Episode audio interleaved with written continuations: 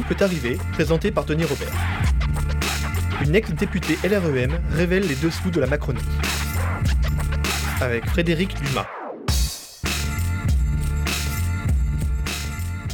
Non, je suis ravi de vous interviewer comme ça euh, en confinement. Vous êtes Frédéric Dumas, vous étiez euh, à la République en Marche. J'étais à la République en marche. Et vous étiez une des, une des premières à, à quitter le navire. Vous avez parlé de Titanic, c'était en, en 2018 En 2018, oui, ouais, tout à fait. En- oui.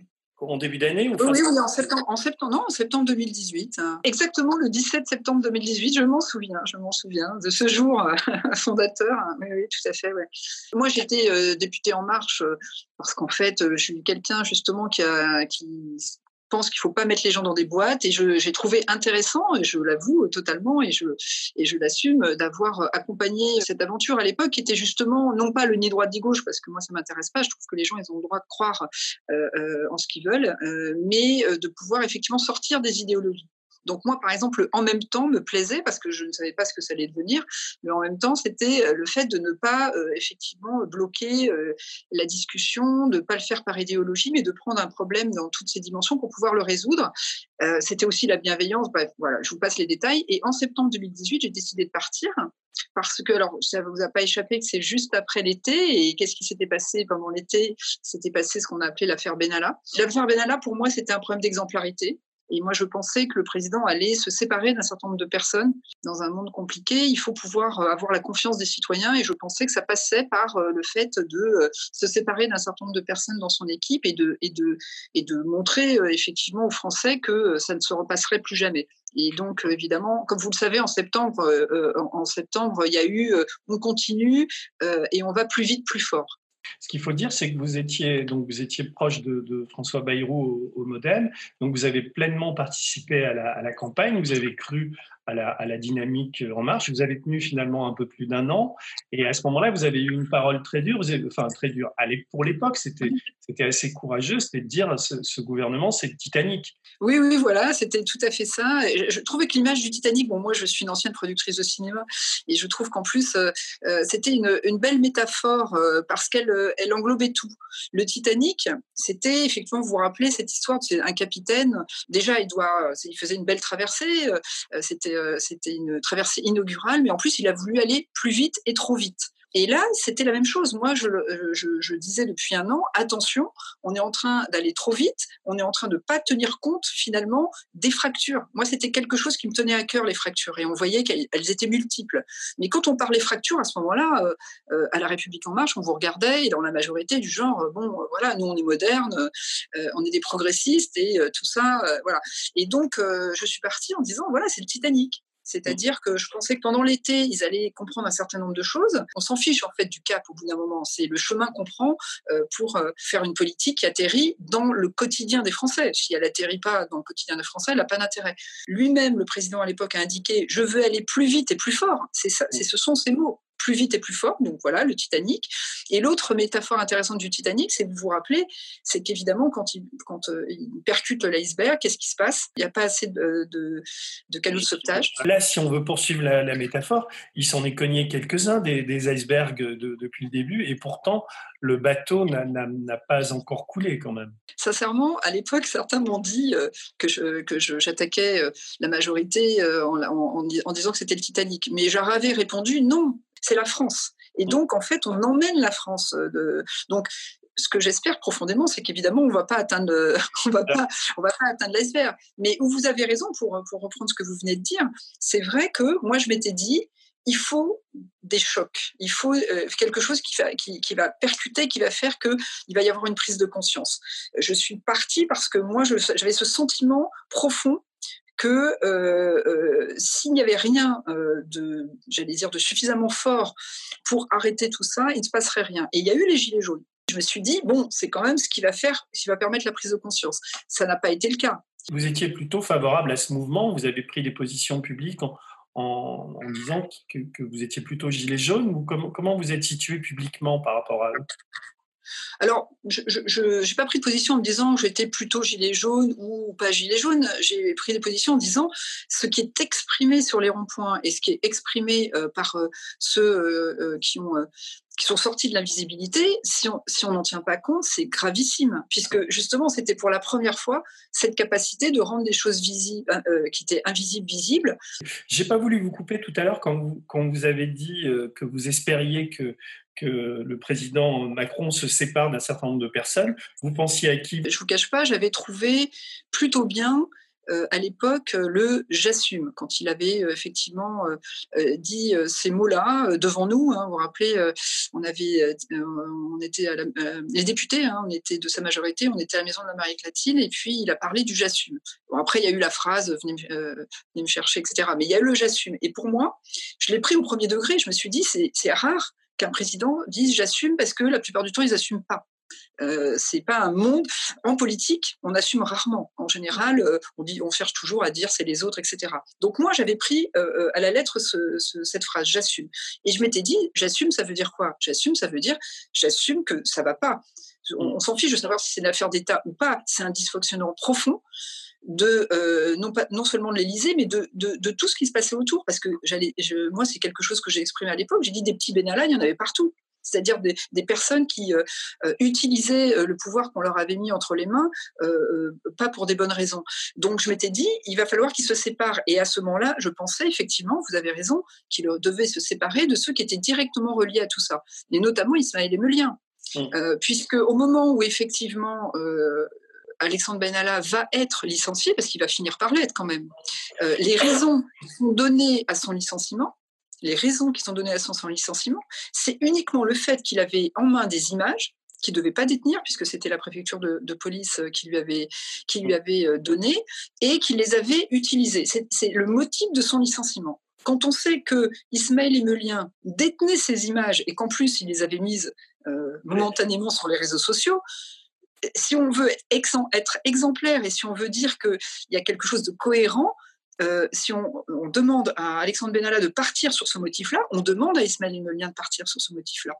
Et en fait, ça n'a pas été fait. Et effectivement, il a fallu attendre euh, euh, les enquêtes de Mediapart, et, ce qui, a fait effectivement que Ismaël Emelien est parti en disant qu'il écrivait un livre. Mais pour moi, c'était le début de, je sais pas comment vous dire, c'est quand on, commence à se dire, mais non, il y a quelque chose qui ne va pas du tout. J'ai cru à quelque chose qui n'existe pas, et surtout en termes d'exemplarité. Alors, ce qui est intéressant avec vous, c'est que vous, étiez quand même dans une relative proximité euh, et vous, connaissez, vous êtes sans doute mieux informé que d'autres sur la manière dont fonctionne cette tête d'épingle du, pouvoir. Et, c'est pour ça, on, se connaît, on s'est parlé un tout petit peu ce matin. Euh, euh, au, téléphone et c'était intéressant parce qu'on a on a un peu débriefé sur sur les, séquences qu'on vient de vivre le discours de, le, discours de Macron de la semaine dernière celui de ce week-end de, de Véron et de, de Véron et de d'Edouard Philippe.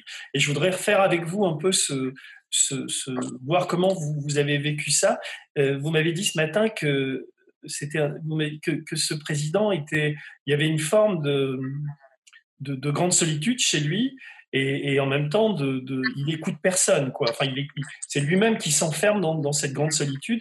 Et, quand vous parlez de Titanic maintenant, on, est en droit quand même d'être inquiet sur euh, qu'est-ce qui va nous arriver à nous, Français, face à ce président-là.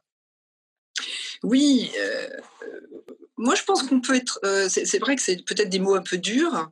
Euh, en plus, moi, euh, je suis partie d'une. Je viens plutôt du centre en politique et c'est peut-être un peu détonnant venant, du centre. Mais moi, je pense effectivement qu'on peut être inquiet parce qu'effectivement, il y a le Titanic. Il y a ce que j'ai appelé aussi un an après, puisqu'au mois de juin, j'ai fait une autre tribune où j'ai parlé de Matrix. et là, je parlais de Matrix parce que je pense effectivement que, que le, le pouvoir est détenu par quelques personnes actuellement parce que c'est quelques personnes qui décident. Hein. C'est le président, c'est le secrétaire général de l'Élysée, Alexis Colère, qui prend 80% des décisions. Euh, c'est Édouard Philippe et c'est son directeur de cabinet, Edouard Ribado-Dumas. Si on est honnête, c'est vraiment euh, euh, ces quatre personnes qui décident, qui ont une matrice, qui ne s'imprègne de rien d'autre qu'elle-même. C'est pour ça que je dis Matrix, parce que Matrix, c'est une matrice dans laquelle les gens ne savent pas qu'ils sont dans la matrice. Voilà. Donc, ils, ils, sont déconnectés, mais ils ne savent pas qu'ils sont déconnectés. Et je pense qu'aujourd'hui, sincèrement, c'est peut-être dur de le dire, mais je pense que c'est le cas, puisqu'effectivement, rien euh, ne permet, euh, rien ne leur permet de se nourrir pour euh, uniquement prendre des, décisions de bon sens, par exemple. On n'y a plus de décisions de bon sens qui sont prises. pour les masques, par exemple, on nous dit à la fois qu'ils sont inutiles, à la fois qu'ils vont devenir obligatoires. Le masque grand public, que nous encourageons fortement, c'est un complément. Je rappelle ce soir la bonne conduite concernant le port du masque. Il ne faut pas porter de masque si nous ne sommes pas malades. Il ne faut pas porter de masque lorsqu'on n'est pas soignant. J'ai toujours plaidé pour l'accès au masque grand public. Certains d'entre vous confectionnent des masques en tissu, ce sont des initiatives personnelles. Il est important de souligner que les manipulations de masques, qu'elles soient en tissu ou qu'ils soient protecteurs, augmentent les risques de transporter des virus de surface à surface. Et puis, un masque, c'est une technique, c'est réservé à des soignants. On enlève son masque, on manipule son masque, on se contamine en touchant son masque, on se, euh, touche le visage sous le masque. Et donc, euh, il n'y a pas d'indication à garder son masque, surtout quand on n'est pas personnel soignant. Il faut apprendre à le poser, à l'adapter correctement à son visage, à couvrir absolument, et c'est très important, le nez et la bouche, à savoir l'enlever et se laver les mains, et surtout à ce qu'on comprenne tous ensemble quels sont les gestes à risque, les situations à risque. Ça gêne personne. Mm. Dans, dans, la matrice, ça gêne personne. Mais quand on est dans la vraie vie, ça gêne quand même. On se dit, mais. au moment de, de, la séquence des, élections, du premier tour des élections, vous, vous étiez en tête de pont pour dire qu'il ne fallait, pas, euh, qu'il fallait pas organiser ce premier tour. Moi, je pense qu'il y a une, capacité euh, très forte, effectivement, à analyser les données pour pouvoir ensuite produire une réponse, un peu comme un algorithme. Donc ça, c'est vrai. Je pense que euh, euh, c'est une, capacité supérieure à, prendre des éléments et ensuite à restituer une réponse. Mais je pense qu'il oublie que ça, c'est complètement intellectuel que c'est complètement cérébral et que ça ne correspond pas à la réalité. Et qu'il y a un déni profond de la réalité, celle, que, euh, celle qui est vécue tous les jours. Et effectivement, le fameux 12 mars, puisque c'était le jour où il était amené à prendre sa décision et à nous annoncer, euh, notamment, hein, euh, si c'était la première intervention, notamment si le, premier tour devait être annulé ou pas, on sait tous qu'il y a pensé, Hein, donc toutes ces journées-là, il y avait des, il y avait effectivement des, des, des, messages dans la presse où, pouvez imaginer même peut-être qu'il la prendrait, cette décision. Donc moi, effectivement, j'ai tenu à vraiment lui mettre des messages très forts parce que le problème, c'est pas juste de dire euh, ça serait peut-être bien que, etc. On sait tous qu'au moment où il y a des décisions très graves à prendre, il faut euh, mettre, son, le, mettre le maximum pour peser. Donc je dis ça parce que j'ai vraiment euh, dit, j'allais dire, des choses qui pourraient même être gênantes, mais pour peser, pour que, pour que, pour que vraiment cette décision soit, soit prise d'annuler le premier tour des élections. Parce que si on est honnête, sincèrement, il y avait tous les éléments sur la table à ce moment-là. Si on voulait prendre la bonne décision pour le faire, c'est-à-dire que euh, moi j'ai euh, un neveu, une nièce qui sont infectiologues euh, à la Salpêtrière et à, et à Tenon, j'avais toutes ces informations comme quoi il fallait pas tenir le premier tour. Si moi je les ai, moi je veux bien qu'on dise que ça n'est pas, ça ne, ça ne monte pas jusqu'à l'Élysée, mais ça veut dire deux choses dans les deux cas, c'est quand même assez angoissant. Soit les informations ne montent pas, mais ça veut dire qu'effectivement, euh, à chaque niveau administratif, on a empêché l'information de monter, et dans ces cas-là, on est quand même face la chose la pire qu'on puisse imaginer, une technocratie qui empêche les, éléments de monter. Mais dans ces cas-là, euh, celui qui est en haut est, comptable de ça aussi parce qu'il ne s'est pas donné les moyens d'aller chercher. Moi, je trouve qu'à ce moment-là, qu'est-ce qu'on fait? On ne réunit pas un comité scientifique, même si j'ai rien contre le comité scientifique en soi. On peut avoir un comité scientifique, mais on passe son temps à prendre son téléphone ou se déplacer pour aller euh, sur le terrain, dans les hôpitaux, interroger des soignants, interroger, euh, j'allais dire, les gens qui sont sur le terrain tous les jours pour prendre le temps, la température et savoir ce qui se passe. On savait tout ça. Et à ce moment-là, ce qu'on savait aussi, c'est qu'on sortait d'un 49-3 et que politiquement, euh, ça allait être assez compliqué, effectivement, d'annoncer, par exemple, l'annulation d'un premier tour des élections quand on sort d'un 49-3, qui n'est pas le dispositif le plus démocratique possible, surtout, euh, il s'agissait quand même d'une réforme euh, très importante hein, qui touchait tous les Français, et, et de l'autre, des prévisions assez négatives par rapport au municipal. Donc on allait obligatoirement l'accuser, mmh. peut-être des pires mots, euh, d'un coup de force, etc. Mais je pense qu'à ce moment-là, quand on s'écoute euh, au fond de soi-même dans des moments de crise ou des moments historiques comme ça, on fait la part des choses et on se dit, je fais passer d'abord la santé des Français euh, avant euh, le problème politique. Là, on est, on est au cœur d'un vrai problème. La première, c'est, vous parliez de, de, Il y a quatre personnes, trois personnes autour de lui, dont Édouard Philippe. Donc, ces gens-là, quand même, s'ils sont un petit peu informés, est-ce qu'ils peuvent exercer une, une, influence sur lui ou est-ce qu'ils en ont aucune? Et j'ai une deuxième question qui concerne Agnès Buzyn, puisqu'on l'a vu euh, on l'a vu, euh, on a vu son interview au Monde, et puis là, on a vu ce que Macron a dit au point récemment. C'est que elle, l'avait alerté très fortement parce qu'elle savait qu'il y avait une situation qui était très anxiogène. Et, dans ces deux cas, il semble qu'il y soit allé tête baissée, quoi. C'est-à-dire qu'il n'a pas écouté. Non, mais finalement, euh, finalement, c'est pas pour pour dire euh, qu'Edouard Philippe n'a aucune responsabilité dans cette décision-là. Moi, je pense qu'Edouard Philippe, il est il est dans ses municipales au Havre. Euh, je pense que c'est la dernière personne à qui il faut demander euh, s'il faut annuler des élections ou pas. Euh, il est trop dedans, donc c'est pas pas une excuse, mais en gros c'est la dernière personne à qui il faut demander. Bien sûr que lui il va dire faut continuer.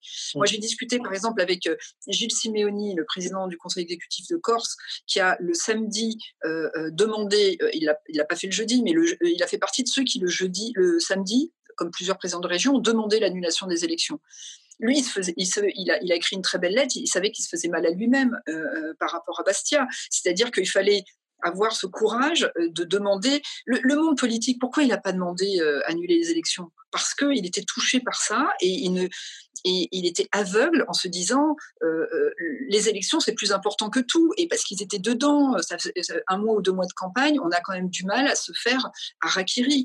Donc ces personnes-là n'étaient pas obligatoirement les bonnes personnes à, interroger pour savoir s'il fallait arrêter ou pas une élection.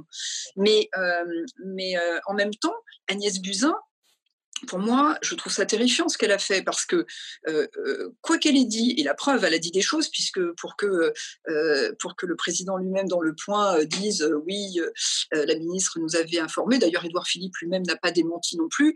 Elle avait dit des choses, mais elle n'avait pas dit des choses. C'est pour ça que je dis, à un moment donné, quand on veut faire peser sur une décision, on dit pas juste, on dit pas j'ai dit les choses. Pour peser sur une décision, on, s'engage à 100%, euh, surtout quand on parle de mort, puisque là, elle nous a parlé de ce qui l'angoissait, c'est qu'il y aurait des milliers de morts. Dans ces cas-là, on pèse euh, et on dit, euh, moi, je ne serai pas de cette histoire-là, de cette aventure-là. Et donc, la première chose qu'on fait, c'est on quitte pas, évidemment, son poste de ministre pour aller prendre la tête d'une municipale à Paris. Une fois qu'on a fait ça, je veux dire, il n'y a plus de crédibilité à quoi que ce soit. Comment vous expliquez à la fois quelle est cette attitude-là et comment vous, vous expliquez le fait que que dans l'interview du Point dont vous, parlez, euh, euh, Emmanuel Macron la félicite en quelque sorte. Mais je pense qu'elle a, fait, a fait un certain nombre de, de, choses où elle a dû écrire, où elle a dû faire passer des messages qui font qu'elle a la preuve qu'elle a alerté. Mm. Donc, euh, une fois qu'on a ça, je pense que c'est pas très malin, effectivement, de dire euh, non, puisque si c'est la réalité et qu'il y a des preuves euh, écrites de ça, oui. Maintenant, je pense que ce qui est terrible quand on s'approche du pouvoir pour certains, qui n'ont pas vraiment une mesure par rapport à ça, c'est qu'ils sont quand même prêts à beaucoup de choses. Moi, je trouve ça impressionnant. Ce à quoi Agnès Buzyn était prête pour pouvoir rester dans la course. c'est quand même incroyable. Elle, avait eu une pression du Premier ministre, déjà de, pardon, de, euh, je pense, du président au moment des européennes, euh, elle n'a pas voulu aller aux européennes. Là, en gros, il lui a dit euh, ça serait bien maintenant d'y aller. Tu, as ce poste parce que je t'ai nommé. Euh, voilà. Donc je pense que euh, l'a pas forcé puisque elle-même elle avait cette ambition politique. Mais ce que je veux dire, c'est qu'ils arrivent à un moment où ils sont hors sol. C'est triste, mais euh, au moment où, Nicolas Hulot est parti, je ne sais pas si vous vous souvenez, euh, au moment où il donne sa démission en direct sur France Inter, il dit lui-même cette phrase. Il dit il y a le moment où on commence à se demander si on va pas devenir cynique parce que on commence à accepter trop de choses moi, je l'ai vu. Pourquoi je suis partie de cette majorité? C'est qu'à force de nous demander d'accepter des choses, on se dit à quel moment, euh, à quel moment dire non? Ben, Il y a juste un moment où, euh, c'est pour certains, il est très très loin. Hein. Et pour certains, il est euh, bon. Moi, c'était, je suis faite comme ça. Hein, je, c'est pas possible d'aller contre mes convictions. Donc, j'ai très vite dit non. Mais il y a des gens qui acceptent effectivement assez longtemps avant de. Alors, Agnès Buzyn, elle a accepté jusqu'à la claque des municipales. Elle a pas, il n'y a rien d'autre qui l'a arrêté. C'est-à-dire, euh, c'est euh, une claque municipale qui l'arrête euh, dans, dans son, son, son, acceptation. Elle dit elle-même à la fin de son interview qu'elle aurait dit à un proche si je reste ministre jusqu'en 2022 et qu'Emmanuel Macron perd les élections, j'aurais abîmé ma réputation. Dire une phrase pareille. Oui, c'est terrible c'est horrible. Et de, et, de, de quitter son poste de ministre et d'aller au ministère. Quoi, franchement, il n'y a plus de mesures, en fait. Il y a plus de. de euh, et, après le départ de Nicolas Hulot, je ne sais pas si vous vous rappelez, mais il y avait plein de porte-paroles, hein, parce qu'il y a toujours les porte-paroles de la majorité. Eux, c'est quand même assez intéressant de voir le, leur niveau aussi de, capacité d'acceptation, qui venaient euh, expliquer qu'un ministre, en fait, s'il était responsable, il devait mettre de côté ses convictions. C'était, il le disait comme ça. Mm. C'est-à-dire, en fait, euh, si vous mettez, si vous êtes toujours en train de quand même de ramener vos convictions euh, euh, dans l'histoire, vous ne pouvez pas être ministre. Hein. Pour être ministre, en fait, ce qui est mm. incroyable, c'est que c'est vrai qu'il y a beaucoup de ministres qui l'ont été de ce fait-là. Mais là, en fait, c'était assumé, c'était de dire qu'on ne peut pas être ministre si on veut garder un minimum de conviction. Vous, au départ, quand vous vous engagez aux côtés d'Emmanuel Macron, vous, vous, vous êtes séduit, voire bluffé par, le, par son intelligence, par le personnage. Et à un moment donné, le, charme est rompu. Enfin, il s'est passé. Euh, vous avez parlé de Benalla, mais quand même, quand on est à, son contact, vous disiez, vous me disiez ce matin euh, euh qu'il il, pense ce qu'il dit et il dit ce qu'il pense. Et à un moment donné, il pense que tout ce qu'il dit, c'est la vérité. Il n'écoute pas les autres. Il y a quelque chose d'assez délirant dans, cette manière d'être et de fonctionner et, d'assez inquiétant quand on se dit qu'il est à la tête de l'État. Pour moi, il y avait quand même deux Emmanuel Macron. Je vous assure que quand, euh, quand je m'engage, moi, en fait, euh, ce qui m'avait intéressé, j'avais suivi le personnage, ce qui m'avait, et d'ailleurs, je l'ai écrit euh, à l'époque, c'est quand il évoque son inconfort devant, devant un confort philosophique devant la déchéance de la nationalité, de nationalité proposée par François Hollande et, et, Emmanuel Valls, mmh. donc en janvier 2016. J'ai, à titre personnel, un inconfort philosophique avec la place que ce débat a pris. Je pense qu'on ne traite pas le mal en l'expulsant de la communauté nationale. Une sortie inattendue et bienvenue chez les opposants au texte. Alors ça fait un de plus, bienvenue au club. Là, je n'exclus pas qu'Emmanuel Macron soit sincère. En fait, quand j'entends ça, je me dis, euh, c'est incroyable justement de garder autant de liberté là où il est parce que, euh, vous vous rappelez, ça avait fait, complètement échouer d'ailleurs, euh, tout, a échoué à partir de là, il y a eu les 49-3, etc. Donc pour moi, c'était, je m'étais dit, quelqu'un qui est capable justement d'être libre. Voilà. Et euh, quand je l'ai rejoint, j'ai mis, j'ai écrit ça, j'ai dit, fidélité n'égale pas servilité, Emmanuel Macron est libre et il nous rend libre. Vous imaginez, j'écris cette phrase parce que j'en suis convaincue. Mmh. Parce qu'effectivement, pour moi, c'était euh, la méthode Macron. Quand, vous savez, quand sa loi, la loi Macron, il a passé des heures et des heures au Parlement pour essayer de convaincre, etc. C'était la méthode Macron contre la méthode autoritaire du 49-3 de Manuel Valls. Tout ça, c'est ce dont il était porteur. Et donc, quand il arrive en disant euh, on va, on met deux côtés, euh, euh, on n'est ni de droite ni de gauche, je l'ai pas pris au sens on ne respecte pas ceux qui sont qui ont envie d'être de droite ou envie d'être de gauche. C'était on arrête avec les idéologies qui enferment et on est libre. Donc moi, je, je les rejoins sur l'indépendance, la liberté et le fait qu'il défendait des valeurs. Mais ce qui est impressionnant, c'est que le jour même où il a gagné, c'est pas le pouvoir qui a il a amené à changer. C'est le jour où il est élu, il change radicalement de manière de faire. Euh, on est élu, nous, en juin. Dès juillet, euh, on n'avait même pas le droit de s'abstenir sur un amendement. Je parle d'amendement. Hein, sur le verrou fiscal, c'était quand même normal. Il y avait, en plus, je crois que c'était, euh, je crois que c'était le groupe UDI, Charles de Courson, qui avait proposé de le remettre en cause. le moi, je, je sais que j'ai voté, je me suis abstenu euh, République en marche, on a été 10 à s'abstenir, 10 à voter contre. On a eu à minuit et demi euh, le conseiller euh, politique d'Emmanuel Macron qui est venu voir ce qui se passait parce que, soi-disant, on était en train de remettre en cause la majorité. Juste parce qu'on s'était abstenu, on avait voté pour un amendement sur le verrou de Bercy. Et donc, après, vous vous rappelez, au mois de juillet, il y a eu les statuts d'En Marche. J'ai jamais vu des statuts aussi peu démocratiques d'un parti politique. Ça, ça n'existe pas. des statuts où on vous dit que tout le monde est nommé et personne n'est élu, et où l'argent, parce que vous imaginez bien qu'il y avait, je ne sais plus combien, 200 euh, millions, je crois, euh, qu'avait récolté euh, la majorité. moi, dans le département dans lequel je suis, le 92, on avait droit à 3000 euros, je crois. je, veux dire, j'ai jamais vu ça, quoi. C'est 20, 20 millions. Vous dites 200 millions pour la campagne? Ah non, non, non, de, de, de je, je, peux me tromper dans les chiffres, donc, mais en tout cas, c'est pas 20 millions. Euh, non, non, euh, puisque déjà, ils achètent, euh, ils achètent 40 millions un nouveau siège, là, actuellement. Non, non, l'argent dont dispose aujourd'hui la République En Marche. Oui, ok, avec le, le, Oui, oui pardon. C'est des montants très conséquents. C'est pour ça que je dis, je parle même pas de la campagne, là, je vous dis qu'après, après, pendant la campagne, bon voilà, la campagne, on sait tous que euh, on fait ça sans, sans argent. Mais euh, en tout cas, quand on est euh, militant à la base. Mais non, là, pour, pour le parti, D'accord, j'ai compris, Dans les Hauts-de-Seine, gentiment, 3 000 euros ou 7 000 euros à se distribuer. on n'a jamais vu ça, quoi. Et puis mm. tous les gens nommés par le, par le siège et, et personne d'élu. Donc, et après, moi, comme je m'occupe beaucoup d'audiovisuel, euh, j'ai fait un rapport sur l'audiovisuel public euh, après la fameuse séquence euh, appelé. Euh, oui, quand Macron a critiqué France Télé. Et moi, c'était justement pour, euh, comme je connais bien, pour essayer de. de, de c'était une aide, c'était un outil d'aide à la décision. Et puis vous savez ce qui s'est passé, les coupes importantes, la suppression justement de, de France 4 et de, et de François. Bon, on a vu que France 4 va sûrement ressusciter euh, après le confinement, mais vous voyez ce qu'il faut à chaque fois pour qu'une décision change. Ça, c'était une décision d'Alexis Collère. Alexis Collère a décidé, le jour de la conférence de presse de Françoise Nissen, euh, sur euh, le sujet de l'audiovisuel public. Il trouvait que ça faisait pas très moderne et qu'il fallait donc, euh, il s'est dit, bah, on va basculer France 4 sur le tout numérique et comme ça, ça fera moderne. Mmh. Mais une décision, coup de fil d'Alexis Collère à la ministre pour annoncer ça. Donc c'est là que moi j'ai commencé à, effectivement à, réagir et à dire pas, on peut pas prendre des décisions comme ça. Justement sur Françoise Nissen et son, successeur là, euh, quelle est leur, marge de manœuvre par rapport à l'Élysée? Est-ce qu'elle est, elle est, elle est, nulle? Aucune. Aucune. Vous avez pensé quoi de son du dernier discours qu'il a fait euh, la semaine dernière, le, lundi soir, vu par 36 millions de Français, je crois. Donc vous étiez, on va dire, une spectatrice privilégiée, quoi. Vous, quand vous l'avez entendu parler, toute cette manière de, il, est un peu sorti de la rhétorique guerrière pour pour écouter les Français, pour euh, pour changer lui-même, disant qu'il allait changer, enfin, etc.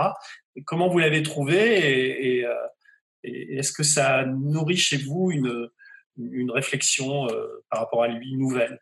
Non, pas une réflexion nouvelle, parce que moi, je n'ai pas été. comme je vous l'ai dit, euh, je pense que euh, c'est c'est pas que c'est pas que c'est un jeu parce qu'on est dans, un moment grave, mais il y a une forme de mise en scène. et cette mise en scène, elle serait intéressante si elle correspondait à des changements profonds. Mais en fait, on peut pas à la fois dire effectivement le, le 13 avril, donc c'était. Hein. Mm. Euh, on peut pas à la fois, on peut pas à la fois dire euh, euh, il faut se réinventer moi le premier, mm.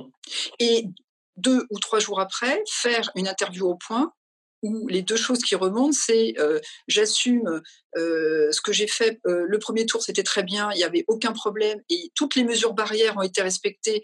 Donc voilà, ma, ma décision n'a absolument eu aucune conséquence sur la propagation de la maladie alors que ça n'existe pas dans la vraie vie, que toutes les euh, mesures barrières aient été euh, respectées et que beaucoup de témoignages, évidemment, euh, l'ont monté. Donc déjà, c'est d'assumer totalement, en fait, d'être déconnecté de la réalité sans que ça soit gênant du tout. C'est pas grave, puisque j'ai décidé que c'était ça la réalité, donc bah, je dis que c'est ça. Voilà, et puis ça sera comme ça. Et ensuite, pareil sur, sur les masques sur les masques, après avoir dit le 13 avril que ça serait peut-être bien d'avoir des masques grand public, c'est lui-même qui a, qui a, sorti pour la première fois euh, ce concept. Euh, on ne savait pas très bien ce que ça voulait dire non plus, mais en tout cas des masques grand public euh, qui pourraient être liés par les mairies. Et dans cette interview du Point, trois jours après, il dit Je vous ai toujours dit que le masque, ça servait à rien, que c'était inutile, et je ne vais pas dire le contraire aujourd'hui, sinon ça serait incohérent. Et là, on se dit Mais en fait, on n'est plus dans la vraie vie, on est dans, la, on est dans quelqu'un qui essaye de justifier ses propres décisions au mépris de la réalité puisque euh, sur les mesures barrières respectées euh, dans toute la France pour les bureaux de vote, c'est un mépris total de la réalité. Euh, il faut oser quand même dire ça. J'ai interrogé les scientifiques sur nos élections municipales, dont le premier tour se tiendra dans quelques jours. Ils considèrent que rien ne s'oppose à ce que les Français, même les plus vulnérables, se rendent aux urnes. J'ai aussi demandé au Premier ministre, il l'a fait encore ce matin, de consulter largement toutes les familles politiques et elles ont exprimé la même volonté. Mais il conviendra de veiller au respect strict des gestes barrières contre le virus et des recommandations sanitaires.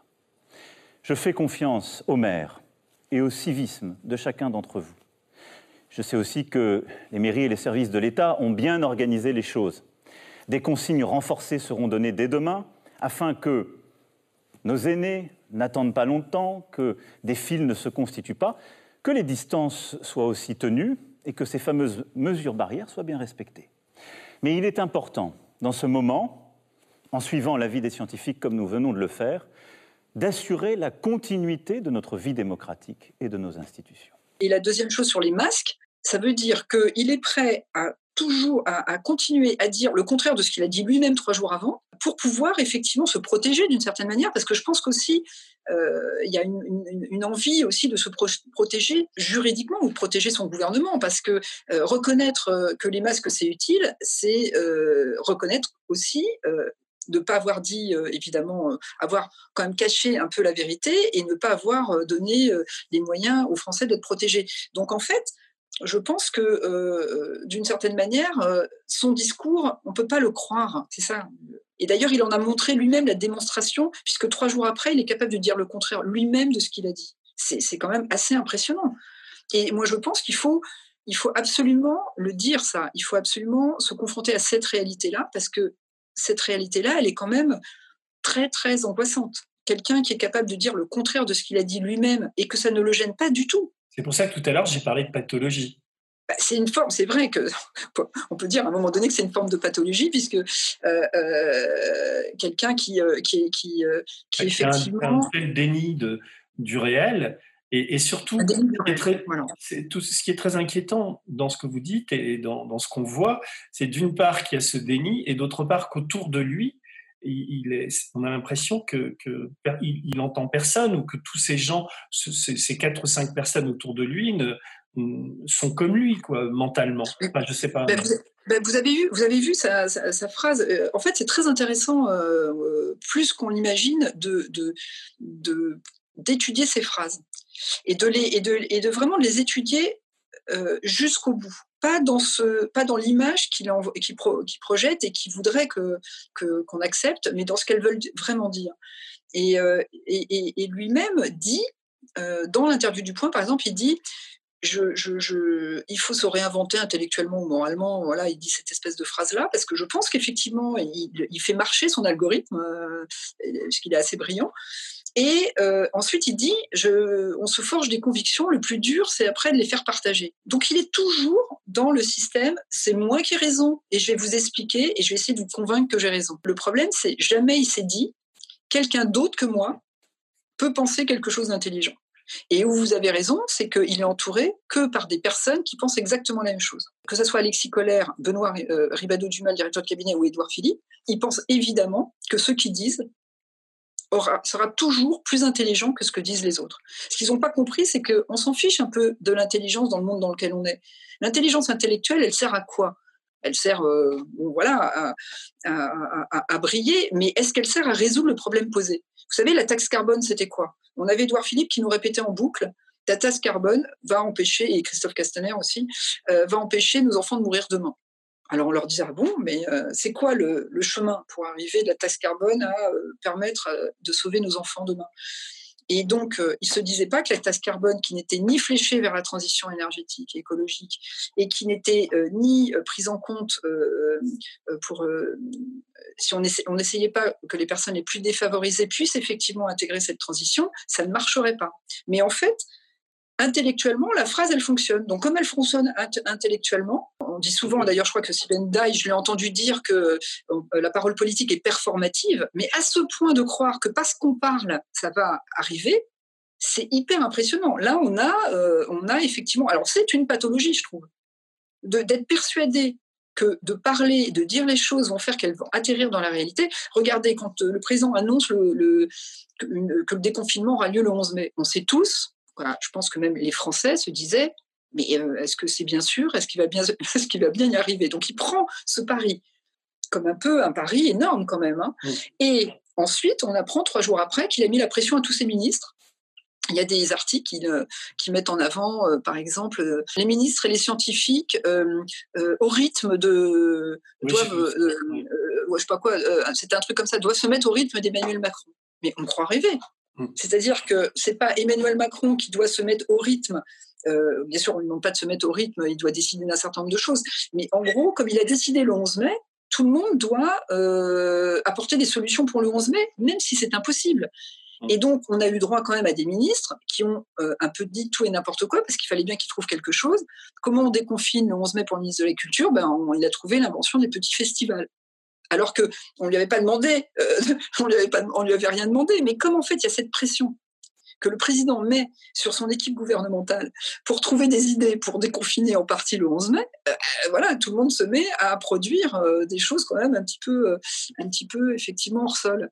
Mais en fait, il s'est jamais posé la question de si je veux déconfiner, comment je fais et euh, à chaque fois, c'est bah, bah, finalement, moi j'ai décidé de déconfiner le 11 mai, à Édouard Philippe euh, et à mon gouvernement de me trouver les solutions comme s'ils avaient une baguette magique. Vous, vous êtes maintenant dans le groupe euh, Territoire et Liberté. Je, suis venue à la politique euh, au fait d'en faire à 100%, puisque quand on est député, on en fait à 100% effectivement qu'en 2017. Mais sinon, euh, moi, j'ai fait de la politique depuis très longtemps. J'étais maire adjoint, chargé de la culture, conseiller régional. Euh, voilà. Mais je voulais, je voulais justement être libre.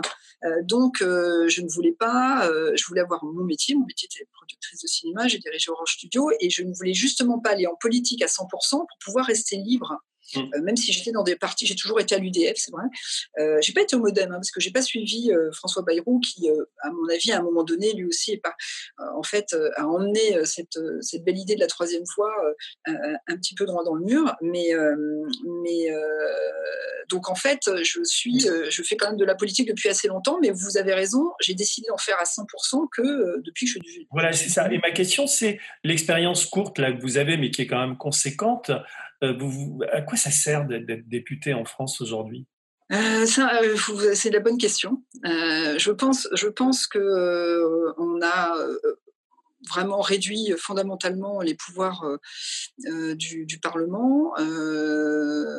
Ils, étaient déjà en, soi pas aussi importants que dans des pays comme l'Allemagne. Hein. Le Parlement mmh. en Allemagne compte vraiment.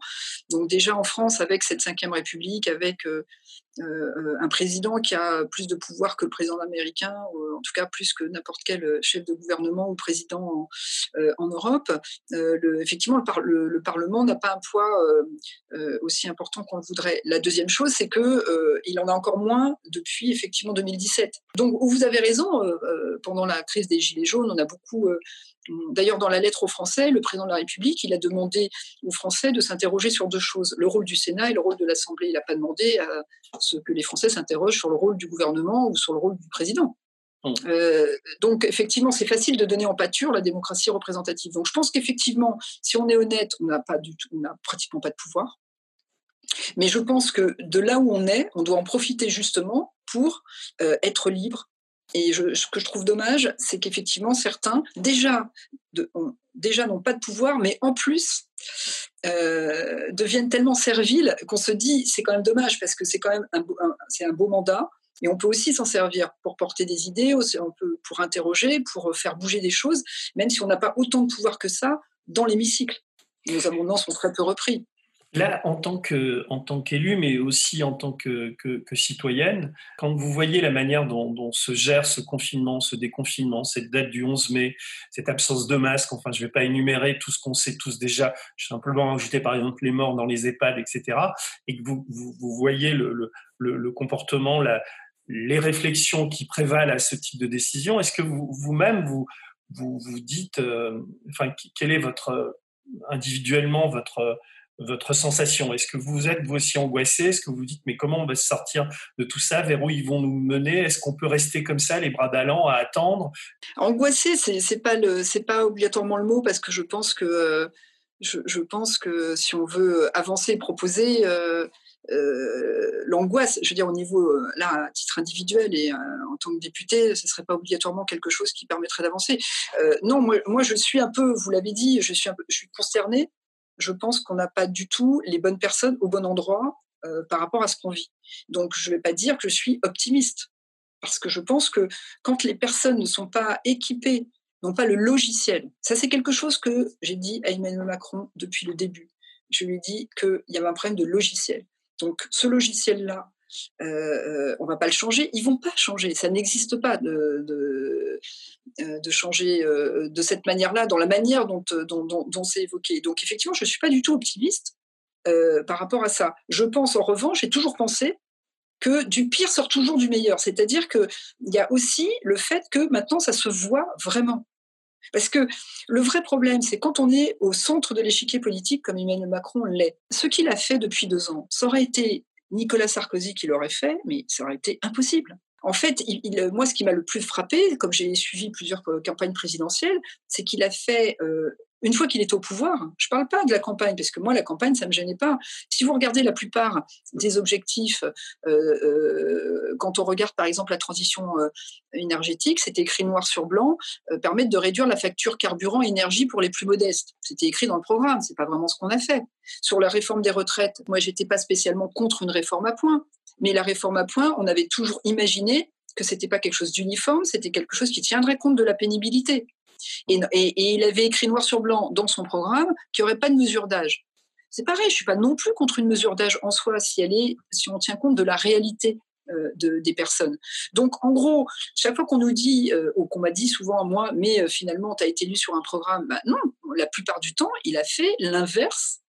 Je parle pas de, tout, hein, mais il a fait beaucoup de choses qui n'étaient pas qui n'étaient pas du tout dans le programme. Donc moi, je pense que Aujourd'hui, effectivement, c'est pas angoissant, mais c'est euh, au contraire, il faut se dire que hum, ça, va ça va permettre, je pense, aux Français de se rendre compte que c'est pas parce qu'on est au centre de l'échiquier qu'on est raisonnable. Je pense qu'on a, on a en face, on, a, on est en face d'un gouvernement, d'un président qui ne, qui ne, sont pas raisonnables. Ils sont, euh, ils sont euh, aussi aux prises d'une idéologie. C'est une idéologie de technocratie, c'est pas une idéologie de droite ou de gauche c'est euh, la technocratie au pouvoir. Et d'ailleurs, elle est au cœur de l'Élysée. Euh, euh, Alexis Collère, moi je l'ai souvent dit, tant que le président ne se séparera pas d'Alexis Collère, il ne peut pas nous dire qu'il a changé. Ça n'existe pas. Alexis Collère, c'est vraiment la personne qui prend des décisions dans son bureau tout seul et qui ne rend de compte à personne puisque personne ne sait que c'est lui qui prend les décisions. Et on ne peut pas, euh, un ministre, on peut lui demander de venir, un ministre, il vient nous répondre dans, euh, l'hémicycle, Alexis Collère, il répond à qui? À personne.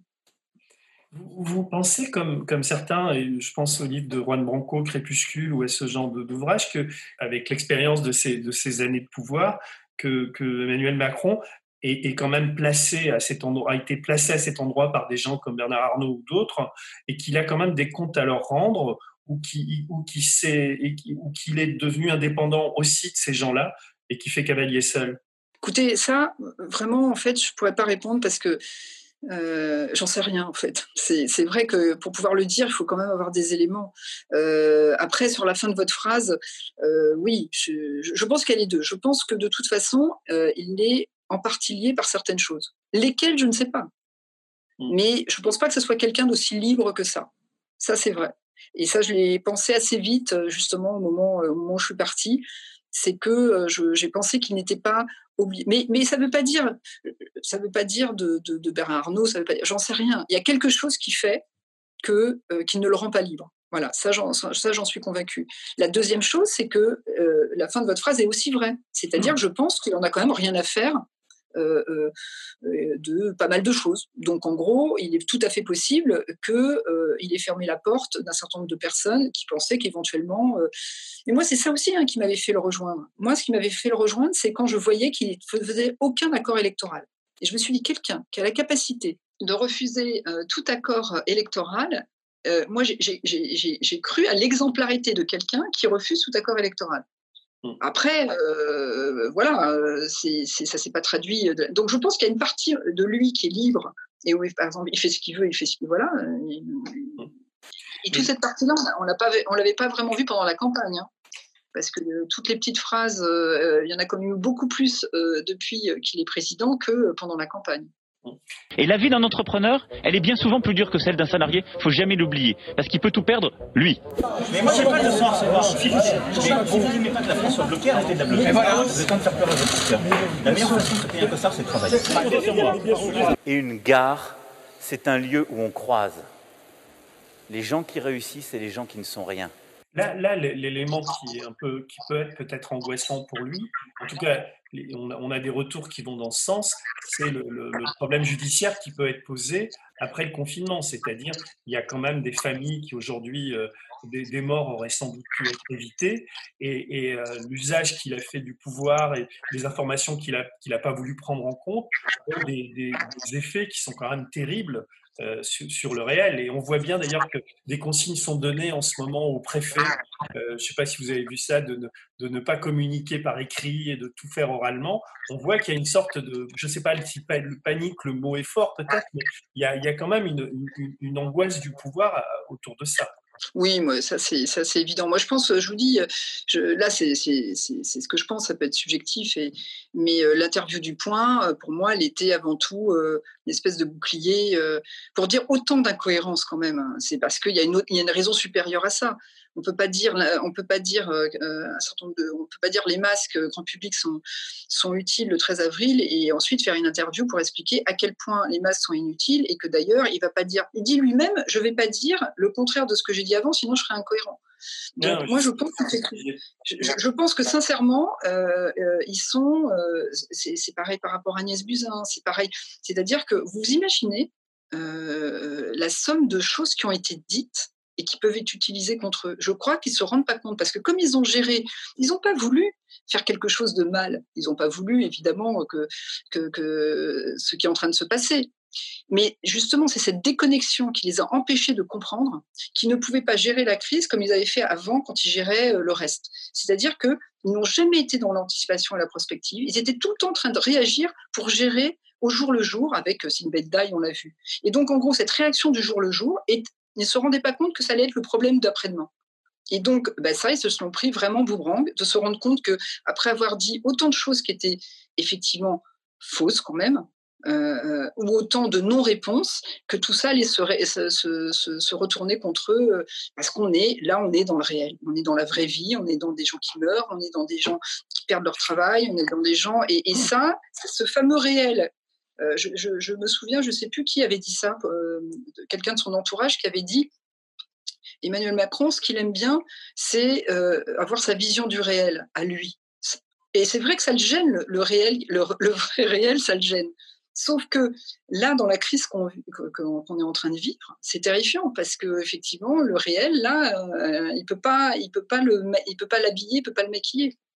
Et ce qu'il y, a, de tout à l'heure, je parlais d'angoisse parce que je ne sais pas moi si je suis angoissé, mais en tout cas, je suis très inquiet. Plus j'apprends, plus j'avance dans ma compréhension et plus j'analyse les, discours politiques. Il, y a, trois semaines, j'aurais pas dit que Macron était le pire président de la, de République. Je le pense très sincèrement aujourd'hui.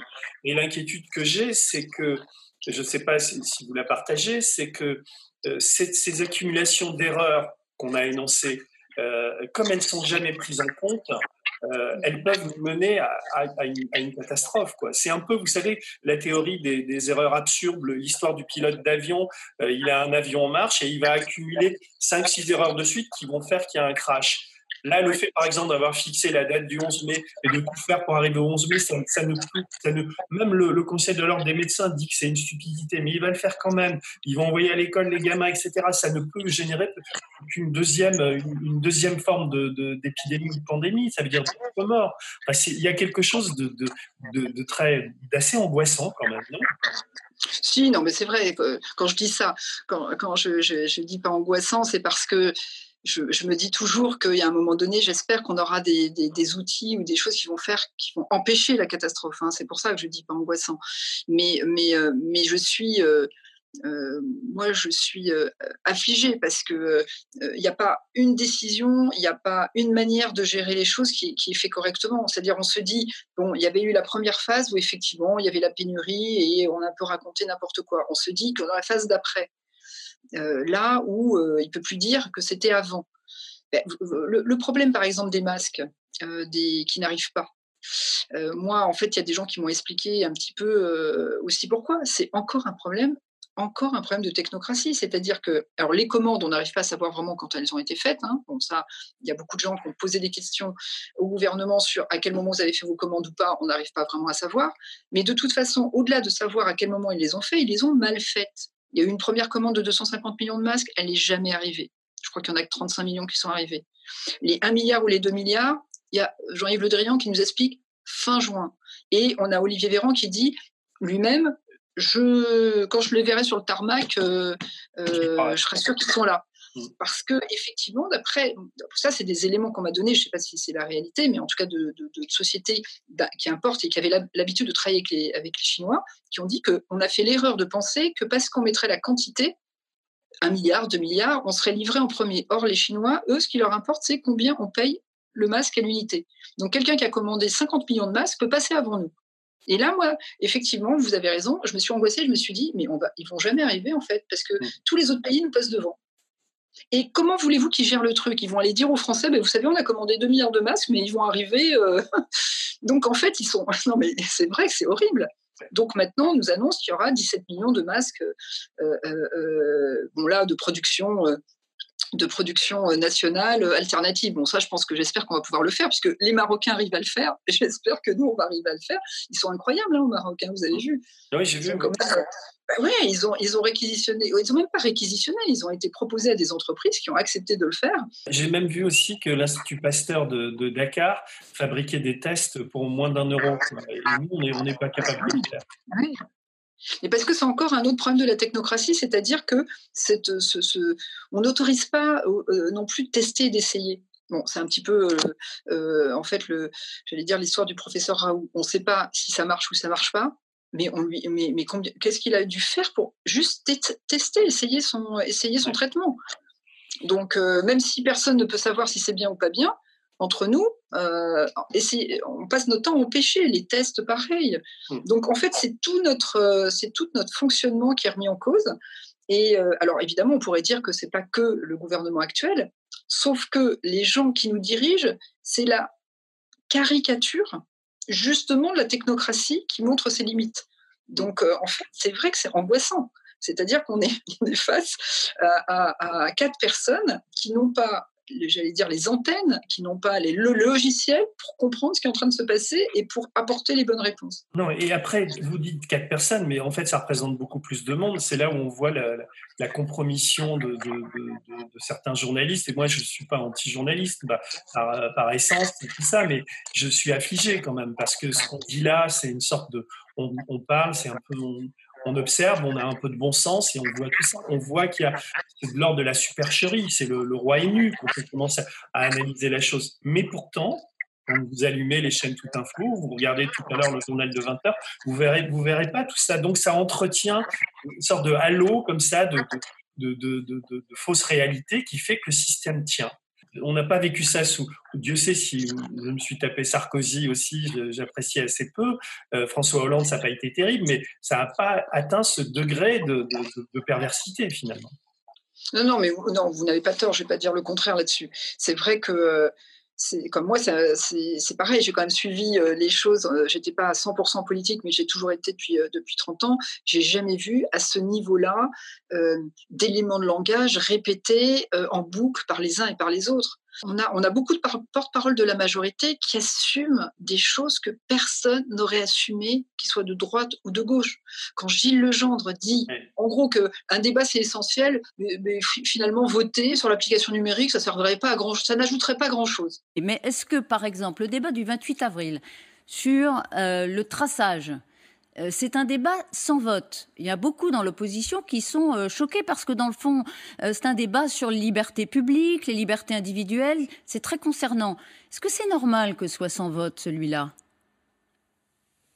Écoutez, que le débat ait lieu, c'est une nécessité. Et notre majorité, le groupe La République En Marche, l'ont eux-mêmes réclamé. C'est indispensable pour la raison que vous dites euh, ce tracing, comme on dit dans un horrible mot, mais cette application Stop Covid qui permet d'être une brique de plus qui permettra de sécuriser le déconfinement ou qui permettrait, si elle est retenue, de, faciliter le déconfinement, pose des problèmes de principe parfaitement légitimes. Donc que le débat ait lieu, c'est essentiel. Le vote n'apportera rien de plus ou n'apporterait rien de plus. Mais cette phrase-là, mais elle est énorme. Jamais, je crois, quelqu'un dans le monde d'hier, comme on dit, n'aurait osé dire une, phrase pareille, qu'un vote à l'Assemblée ne sert à rien. Alors déjà qu'on ne sert pas à grand-chose, si en plus, alors on débat, alors attendez, parce qu'on nous demande de débattre, il faut quand même le faire. Hein. C'est-à-dire, on nous dit qu'on va débattre. Comme vous le savez, on peut plus réellement physiquement venir débattre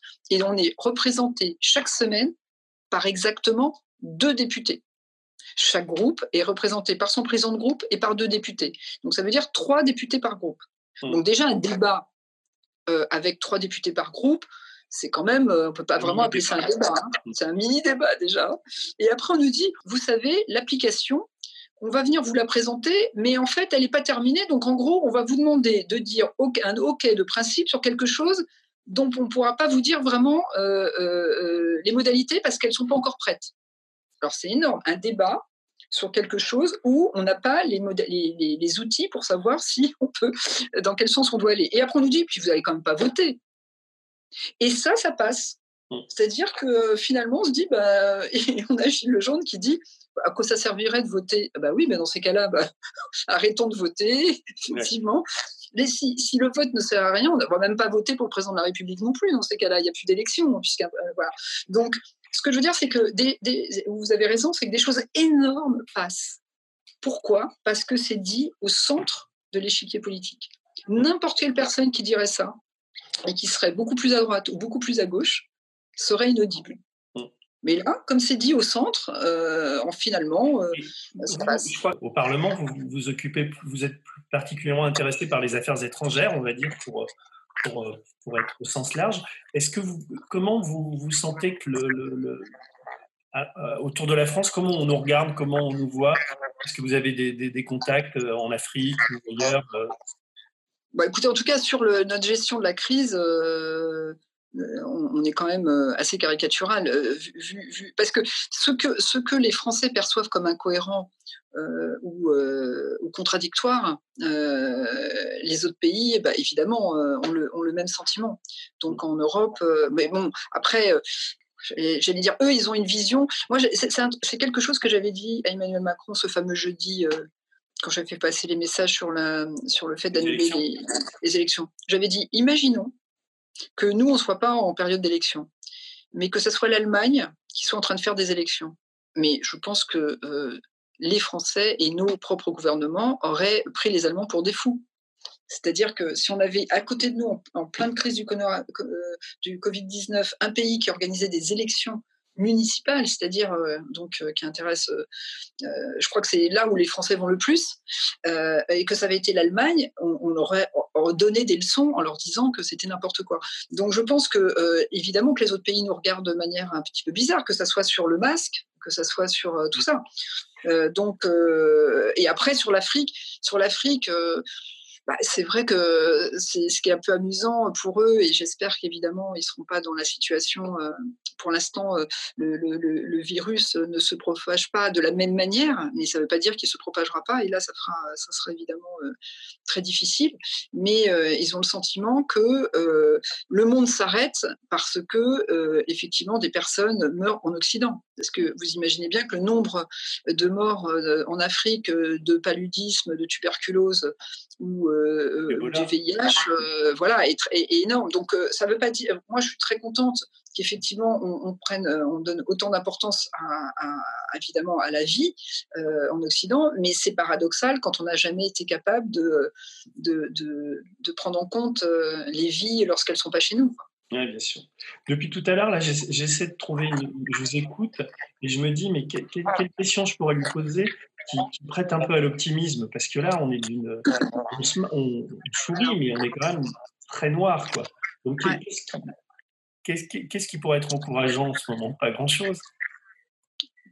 Alors, bah, qu'est-ce qui peut être encourageant euh, quand même C'est euh, vous l'avez dit euh, en disant le roi est nu, c'est-à-dire qu'à un moment donné, euh, euh, de faire apparaître des choses qui n'apparaissaient pas avant, de, de, parce que tout le discours de ce gouvernement aussi qui m'a vraiment, de cette majorité qui, qui m'a beaucoup gêné moi et qui m'a gêné depuis le départ, c'est de toujours dire que les fake news c'est chez les autres.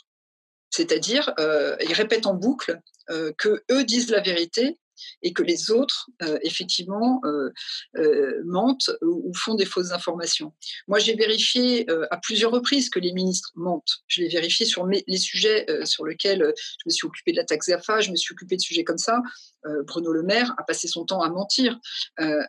toutes les questions que j'ai posées sur, par exemple, je suis aussi vice-présidente du groupe d'amitié France-Iran et France-Afghanistan, toutes les questions que j'ai posées par rapport à l'Iran et notamment notre position par rapport aux Américains, la pression maximale, euh, l'outil, euh, le fameux outil d'échange, etc., les ministres ont menti. C'est-à-dire, moi, moi, je prends le verbatim de toute façon des ministres parce que ce que je trouve très intéressant, c'est effectivement de, prendre ce qu'ils disent, parce qu'ils répondent ce qu'ils ont envie de répondre. Je pense que ça peut faire apparaître, ça ne veut pas dire que les autres ont la vérité non plus, ça peut faire apparaître qu'il n'y a, pas, a pas la majorité qui détient la vérité, il y a, y y a d'autres vérités, et je pense que cette crise, elle permet de montrer des choses qu'on ne pouvait pas voir.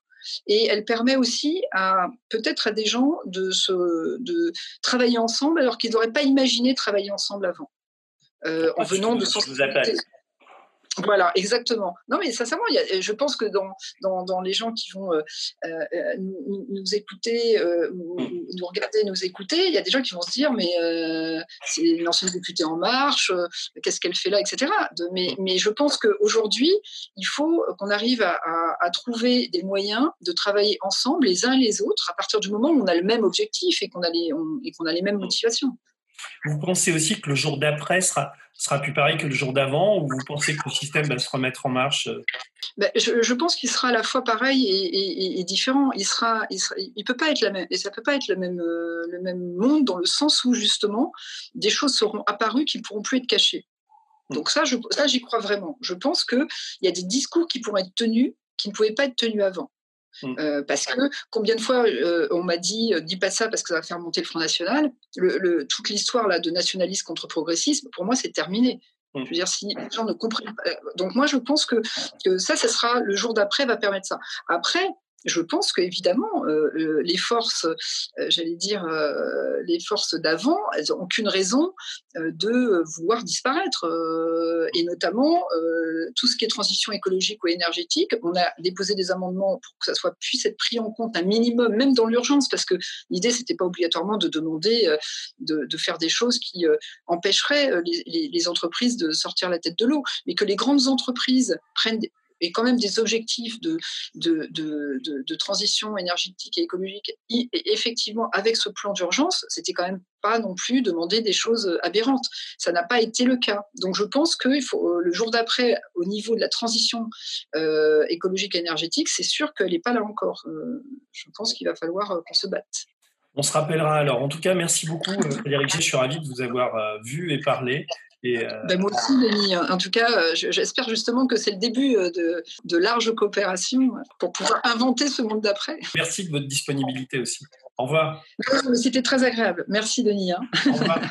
Au revoir. Le média est indépendant des puissances financières et n'existe que grâce à vos dons. Soutenez-nous sur lemediatv.fr. Et pour ne rien rater de nos contenus, abonnez-vous à nos podcasts.